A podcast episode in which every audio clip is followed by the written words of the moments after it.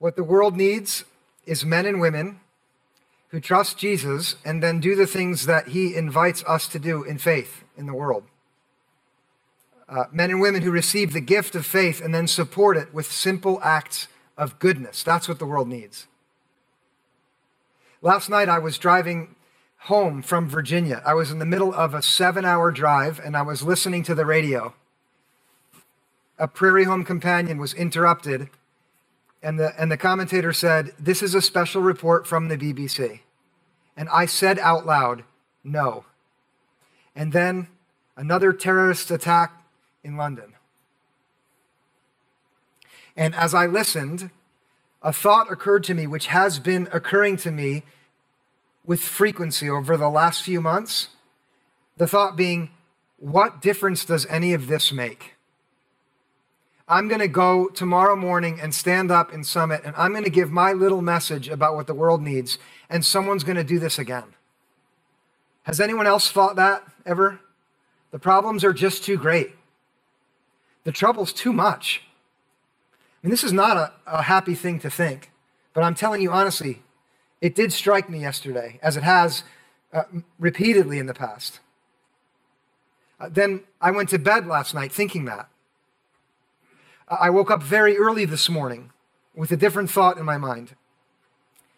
Uh, I, I remembered my high school physics class and my teacher, Ed Bechtel, who was a great teacher. He, he's the reason that I went on to study physics. He told us as students that often when we tried to solve equations in physics, that the variables would be so difficult to discover that we would be tempted to think it's a problem that can't be solved. Uh, for some of us, science and physics has always been a problem which will never be solved. But I was aspiring to be a physicist.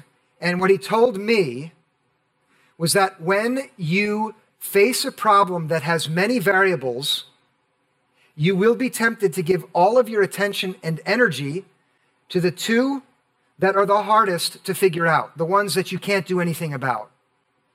And when you do that, I promise you, you'll never solve the problem. But instead, what you should do is you should pay attention to the variables which you can figure out.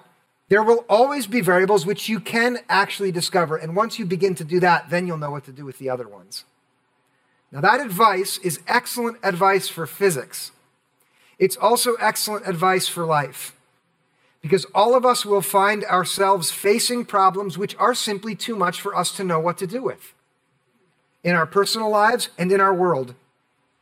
And last night, as I was tempted with the thought that I can't do anything about the terrorist in England, third time in three months, or the person who's going to blow up a truck in Afghanistan, or this horrendous act of violence that will happen in North Africa, or even the things that will unfold in our own country, well, I think that I'm very tempted to make the mistake that my physics teacher taught me not to make. And, and so I'm going to ask you with me this morning to choose to set aside the variables that we can't figure out.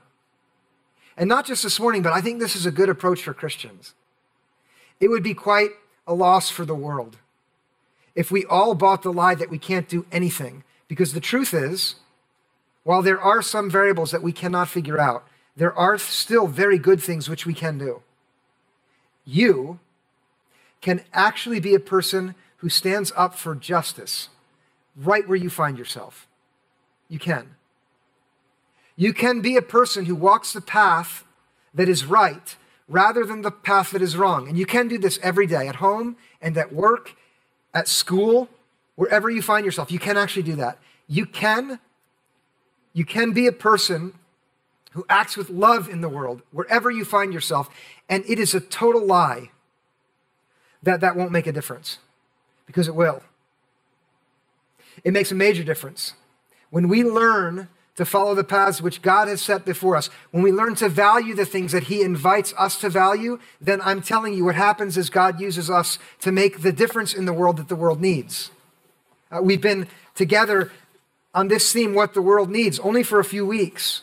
But already we've heard Peter, one of Jesus' friends, teach us that if we will work at it, then we will see God using our faith in such a way that it is effective, that it makes a difference for us personally. And you need that. I know you do. That's why you're here. And not only for you, but you'll also see your faith become fruitful in the world. That is, what you believe will make a difference in the world. You need that too. That's why you're here. And you're in the right place. The world needs it. But what Peter shows us quite plainly is that if we just sit back and expect things to change, then we will be disappointed. On the other hand, if we will apply ourselves, if we will work at it, we will see God use our faith to change the world. Uh, he says it so plainly in the text with which we began a few weeks ago. If you would look with me now at 2 Peter verse 5, after sorry, after describing to the group of people that he writes to that they have been given everything they need from God to have life and have life a life which is godly, that is to have an impact on the world which is good. After telling them that, which I can say about about you with confidence, you've got everything you need from God. After telling them that, he says in verse 5, "For this very reason. Uh, that is because you've got everything you need to do the good that you alone can do. You must make every effort to support your faith with goodness. And this is what we talked about last week the acts of goodness that will actually support your faith. And then he goes on to say, and your goodness with knowledge. And that's what we're going to talk about today. When Peter says you must make every effort, what he means to teach us is that here is the thing which you should value most highly. Here's the, the, the virtue which you should work at getting. You should do everything within your power to acquire this thing because this thing, knowledge of God, and that's what Peter means here, not knowledge in general, but knowing God. Peter's telling us this is one of those things which you should choose to value most highly, and because of that, give yourself to getting it. Do you know how to figure out what you really value most highly? Now, I don't mean what you say you value most highly, but what you really do. Here it is. Pay attention to the metrics which you use to compare yourself with others, and that will show you what you really value most. When you're sitting next to someone and you're trying to size them up and see how you compare to them, are you better or worse? What's the thing in your mind which you use to measure that value in you? Uh, it might be hard to see as, as adults because we've learned to not pay attention to this. But do you remember when you were a kid at school who the most popular kids were? Uh, for me, it was the kids who were most athletic, the kids who wore the nicest clothes. Uh, back then, it was parachute pants, right? And fat laces. And could you break dance? All of that when you think of your own self, what are the things which you use in your own mind to, to take pride in yourself and feel like you're, you're actually a success? And there are lots of things we use. It might be the success of your kids. How do they compare to the other kids? Their behavior or their achievements. It might be your own career success, the power that you have in your job. It could be as simple as your possessions. How much wealth have you amassed for yourself? Or how strong are you? How good do you look compared to the people around you? How fit are you? How strong are you? All of these things are the things that we use. Here, Peter says, make every effort to support your faith with these things. And what he means is, here are the things which you should choose to put the highest value in. Here are the things which you ought to use to measure how you're doing. Their virtues, goodness, knowledge of God. When Peter says this, he says it for a very definite reason. And here's the heart of what I want you to see today. All of the good things you can have are relative in their goodness. Beneath them all, like a foundation is beneath a house, is the goodness of knowing truly who God is. Because the truth about knowledge of God is that when you have the wrong ideas about God, you are dangerous to yourself and the world. And on the other hand, when you have the truth about God, you are free for yourself and for the world to be the good that the world needs. And this is why Peter says you must work at supporting your goodness with knowledge of God. And he doesn't come up with this idea himself. It is in the tradition of God's people for generations.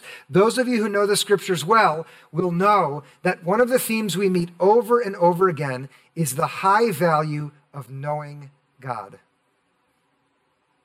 The high value of having accurate information about who God is as opposed to having all kinds of misguided ideas about who God is. There's one place in particular in the book of Jeremiah that I want to take you to now where this theme is put very clearly and in a way that's challenging back then, but also today, and in a way that will guide us as we consider the virtue of knowledge as a support for our goodness. Uh, this passage is in Jeremiah 9. Here, the prophet speaks for God, and in verse 23, uh, makes a very uh, significant um, challenge to us. Here, here's what it says in verse 23. Uh, follow along with me. Thus says the Lord Do not let the wise boast in their wisdom, do not let the mighty boast in their might, do not let the wealthy boast in their wealth. Three things which the prophet lifts, which turn out to be the most prominent ways people in his own day established their worth in relationship to others, the things which they boast about their intelligence, their strength, and their wealth. Now, these words were written a long, long time ago, but they sound like they could have been written today, don't you think? Isn't it true that men take pride in how smart they are compared to others? And not just men, but kids in your school. Doesn't class rank mean something? The smarter you are, the more valuable you are. Men take pride in their strength, their physical strength, but also the power that they have in their positions, whether in their families or amongst their friends or in their work or in their careers.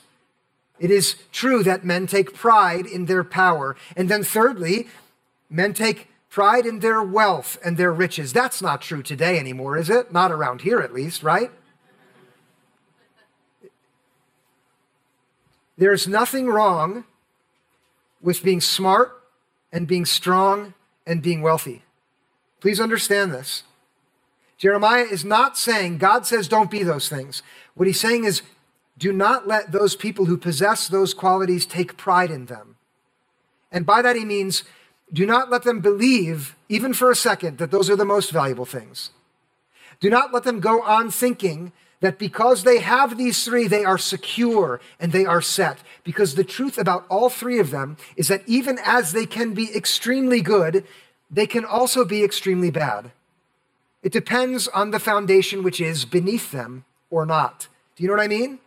Intelligence can be used for creating very good things and also very destructive things. Strength can be used to lift those who are weak and help others. It can also be used to push them down. You know this, right? Money is a gift that can be used for tremendous goodness in the world, but it also is a root of all kinds of evil. That's a passage from the Bible. Have you ever read anything so true as that? Just look at the world around us. All three of these things, which in themselves are good, become they become a source of misguided effort unless there is one thing which is beneath all of them. It's the thing which Peter tells us is a virtue which we must strive at if our goodness is going to be effective. And it is in verse 24. Look at what he says. But let those who boast boast in this, that they understand and know me, that I am the Lord. Here, through the prophet, God says, Here is something for you to legitimately take pride in. Here is something which is of value that is greater than all of the riches and all of the intelligence and all of the power that you could ever have. Here is a goal which is worth giving your entire self to acquiring. Here it is. You ready?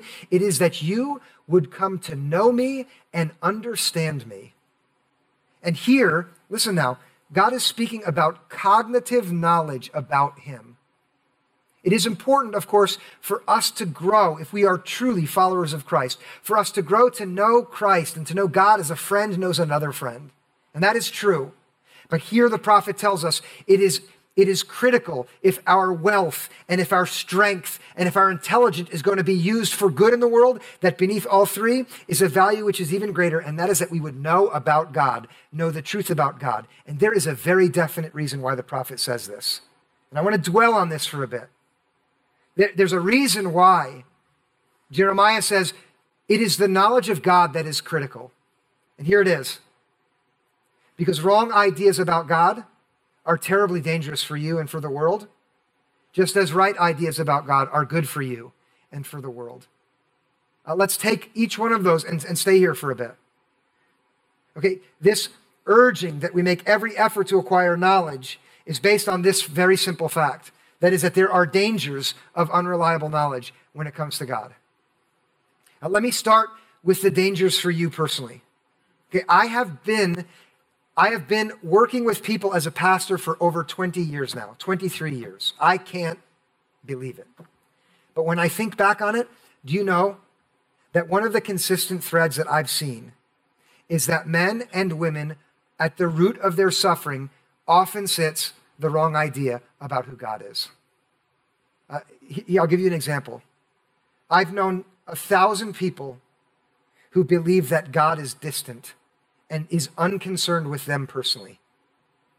And believing this, they've missed every little joy of God's presence there in their lives at every step.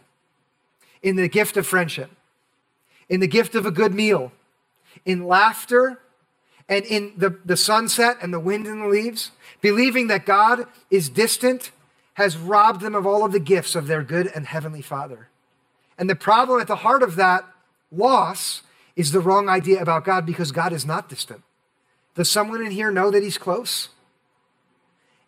Worst of all is the person who believes this and then finds life unmanageable because of anxiety and difficulties coming from the outside. And then they have to face those challenges as if they are alone when they're not and so day after day, they walk with the miserable burden of trying to carry their grief by themselves, missing all the while the truth that God is near to the brokenhearted and ready to lift up those who are having a time that is just too much for them. And the problem at the heart of it is unreliable knowledge about God is dangerous for you. And that's just one way. Have you ever seen that? I, I gather that some of you suffer from believing that. You're wrong if you think he's far. Here's another one. I've seen many, many people uh, labor under the belief that when it comes to God's love, you can have it as long as you have earned it. That is the belief that as long as I manage myself well and get my life in order, then God will love me. But as soon as I start making mistakes, or I struggle with that old addiction, or I make that mistake again, then I'm outside of God's love and He has nothing to do with me until I get myself back in line. I'm telling you, that is a belief about God that wreaks havoc on the souls of men and women. Always. It keeps them perpetually anxious, always ashamed, always hiding their mistakes from the divine. And if anyone who believes that manages to get themselves to a place where they believe that because of their performance, they've earned God's love, do you know that they receive no joy at all from any of God's gifts because they experience every one of them as if it's something that they themselves have earned? So their relationship with God becomes like a job. And every good gift from their Heavenly Father is like a paycheck. And what's the joy in that? And you know how they begin to treat the people around them who are also trying to follow Jesus? Do you know? They'll be judgmental and they'll think it's their job to point out everyone else's fault. And as miserable as it is to be treated by someone like that, trust me, it's worse to be someone like that. The truth about unreliable knowledge about God is it's dangerous for you personally. I could go on and on about how it affects you, but listen, here's the second thing that you must know. Unreliable knowledge about God is dangerous for the world. Every time you hear a news story about a man who blew himself up in a crowd or drives a car onto the sidewalk to run people over or packs a truck with explosives and goes into a crowded square to detonate or sends a bomb into a, a gathering where people are worshiping. I'm telling you, behind every one of those barbaric atrocities is a particular understanding of the nature and being of God, which is entirely wrong. Do you know that? I want to make that as clear as I can. The truth about the wickedness that people uh, mete out upon each other in our world today is at the root of it is an understanding of God, which all of us are meant to say an emphatic no to because it's wrong.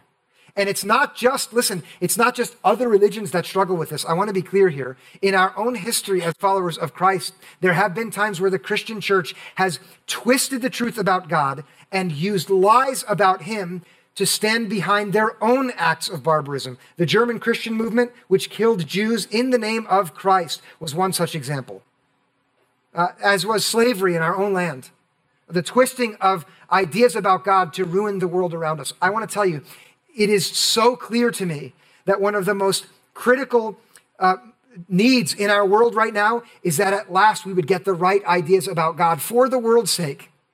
Because when you and I get the right ideas about God, not only does it change us here, but listen now, then you and I become the good which the world needs. And when we have the wrong idea about God, it is dangerous for the world because we go on believing that the only people that God cares about are us. Do you know that?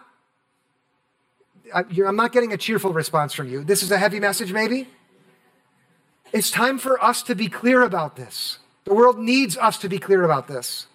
As long as we think that God only cares about us, that's bad for the world. Because God does not only care about us, He cares about every single man and woman who's ever been created. He does. And listen now, I want to tell you that just as there are dangers of unreliable knowledge about God, on the other hand, there are benefits to reliable knowledge that are so good that we've barely begun to see it. And I believe that emphatically.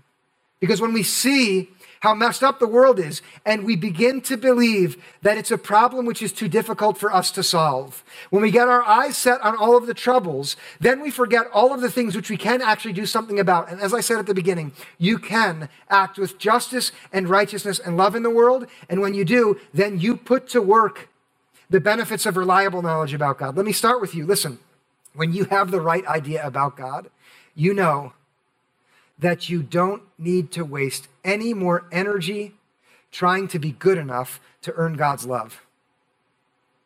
You are done comparing yourself with others. You couldn't care less how you measure up. You no longer worry about all of the failures in your past because you know by God's grace they've been taken away.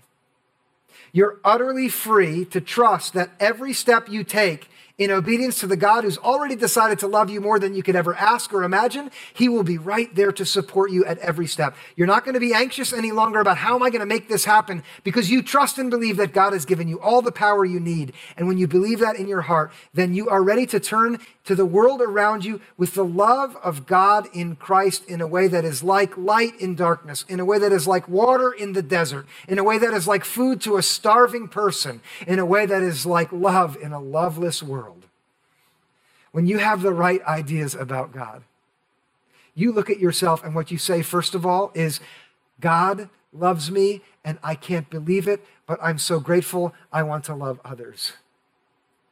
And then you're free. You're free to be the goodness of God in the world. And this is the other side of it. Listen, it's not just good for you when you have the right ideas about God, it's so good for the world. Because even though you can't go and change what happened over there, you can, on this very day, move forward differently in the world where you find yourself in a way that is a blessing and that is good. What will happen if you do this? Can we admit that being good in the world today, even in our own country, might get you killed? Do you know that story in Portland? Can we be brave enough to say, so be it? Can we? And I'm asking something very big of us. But would we do it? Would we be willing to say, if being good in the world as I follow and trust Jesus gets me killed, okay? Can we say that? That's what Jesus said. I mean, he said that if I do the will of the Father and I die for it, I'll do it. And he did that and he rescued not just you, and me, but the world.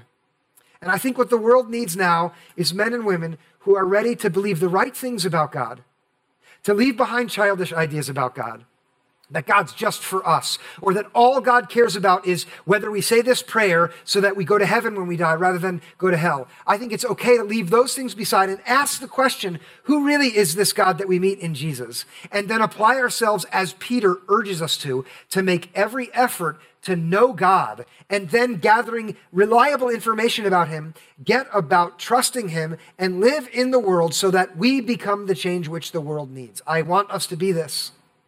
And so, where will we get the knowledge? Look, come back with me now to Jeremiah.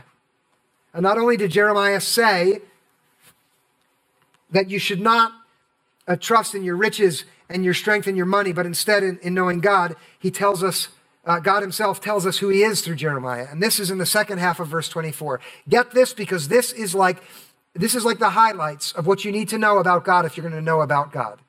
Okay, here it is. Verse 24. I act with steadfast love, justice, and righteousness in the earth. Here are three descriptive statements about how God acts in the world. And all three of them are like the most important things which you must grasp if you're going to know about God. And we can take our time with each one of them.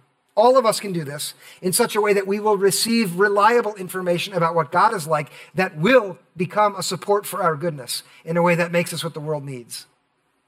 I want to take them in reverse order righteousness. Uh, you've heard this word if you've been in church at all righteousness. It, it is often presented in a way I think that is not exactly related to what it means when it's described as the virtue which with God acts in the world. The root, the Hebrew root of the word righteous is the word straight, as opposed to crooked.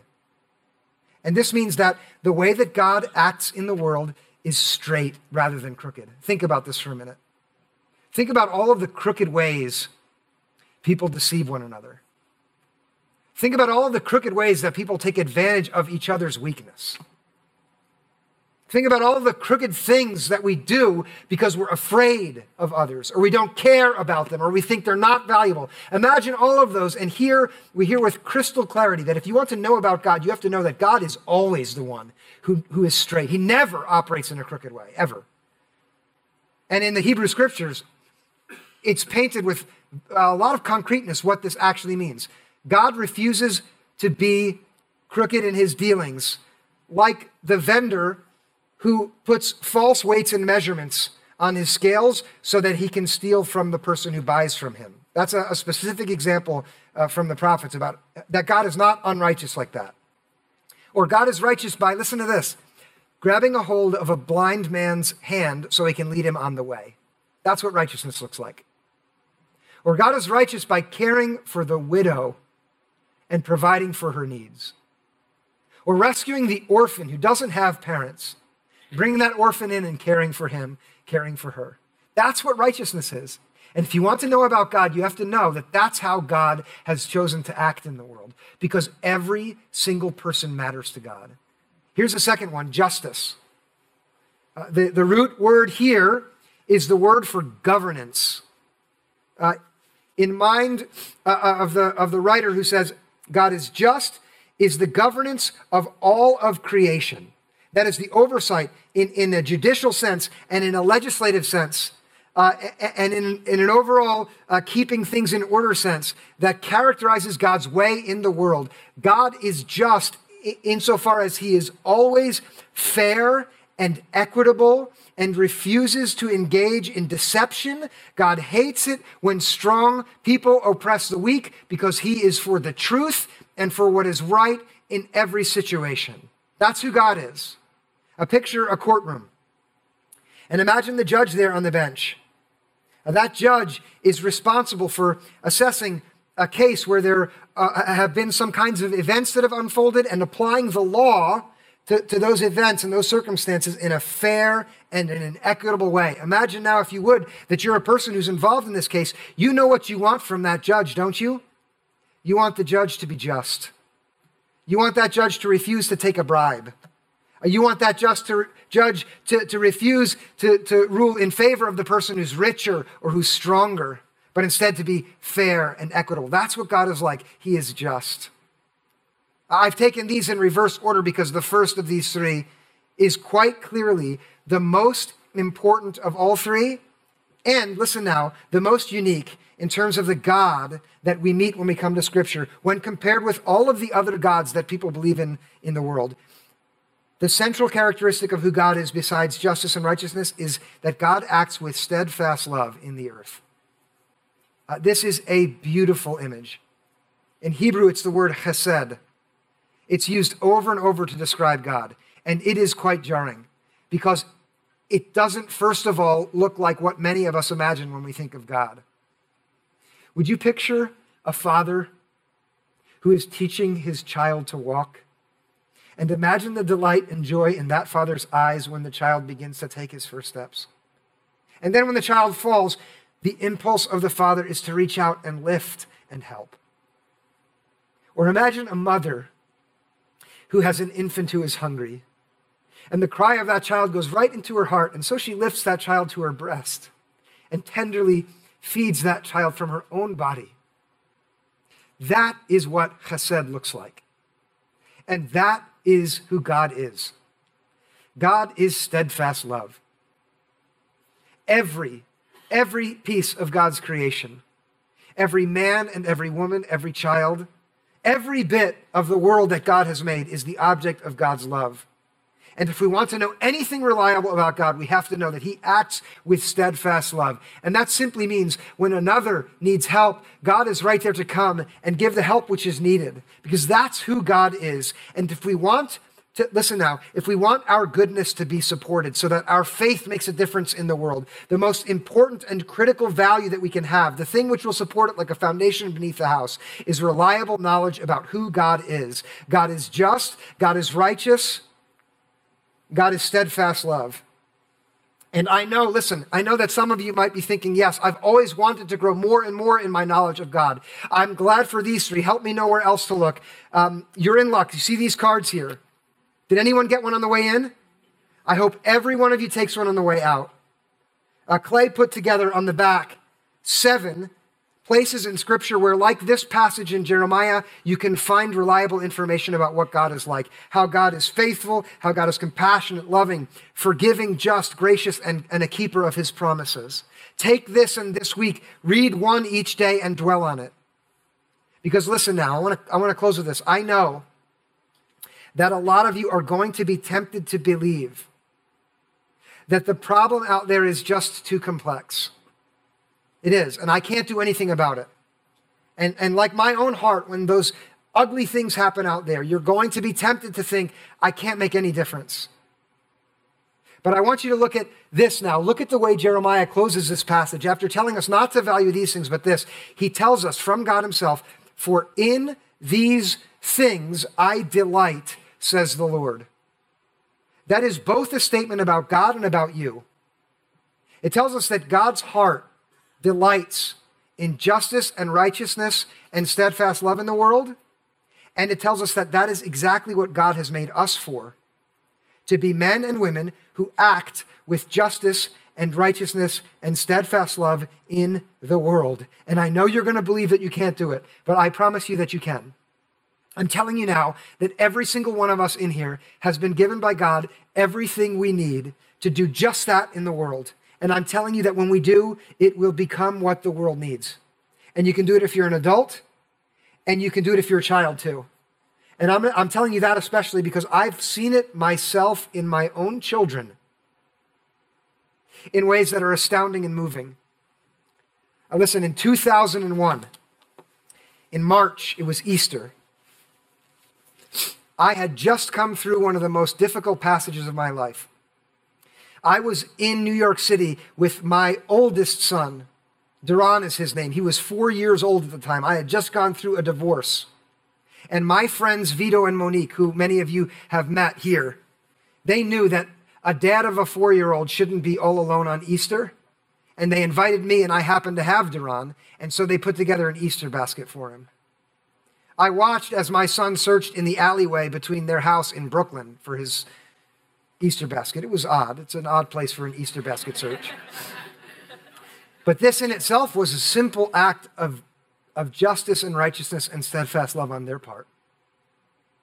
At lunch, my son wouldn't eat his, his food, and he kept looking at the Easter basket. And I was really trying to be a good dad. And so I told him, You can't eat your candy unless you eat your entire lunch.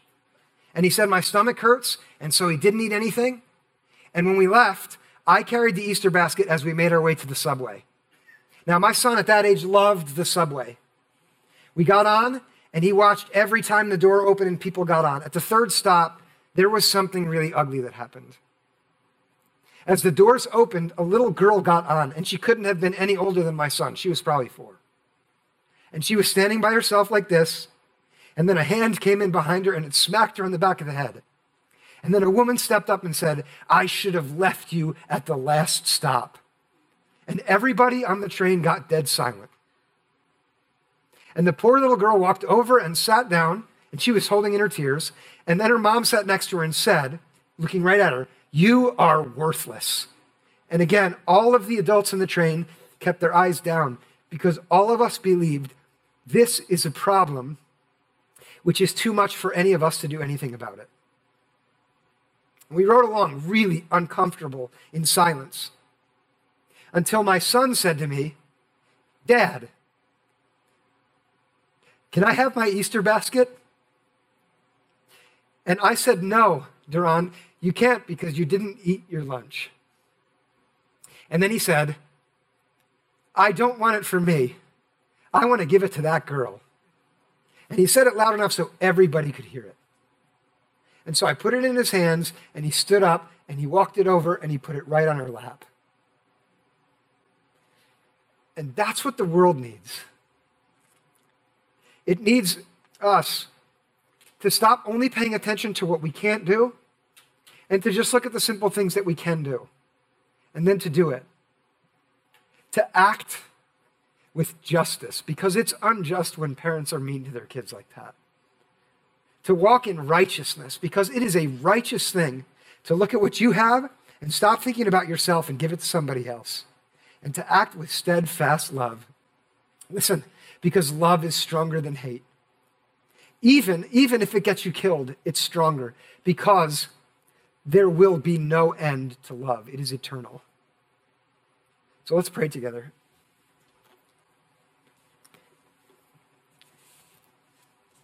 God, I thank you for the ways that your righteousness and your justice and your steadfast love comes into the world through unexpected means. I thank you for that memory and for the vision that I got to experience as my son did that act of kindness. God, I know that I've been tempted many times this week to think that there's nothing that can be done given how miserable things are. God, would you please protect me and all of us from that lie and help us see that you've given us everything we need for a life that is godly. And then, God, protect us from being lazy. Help us be ready to get to work at goodness which is supported by knowledge of you, which is true. I know you've given us everything we need to know you. I pray that we would make use of it. Help us spend time this week in your word, understanding who you are, and help us grow as we apply ourselves to learning about you. And then, God, use our knowledge of you to spur us on to acts of righteousness and justice and love in the world. And I pray this in Jesus' name and for the sake of the world, which we trust and believe that you loved so much that you gave your only Son for the whole world. In Jesus' name we pray.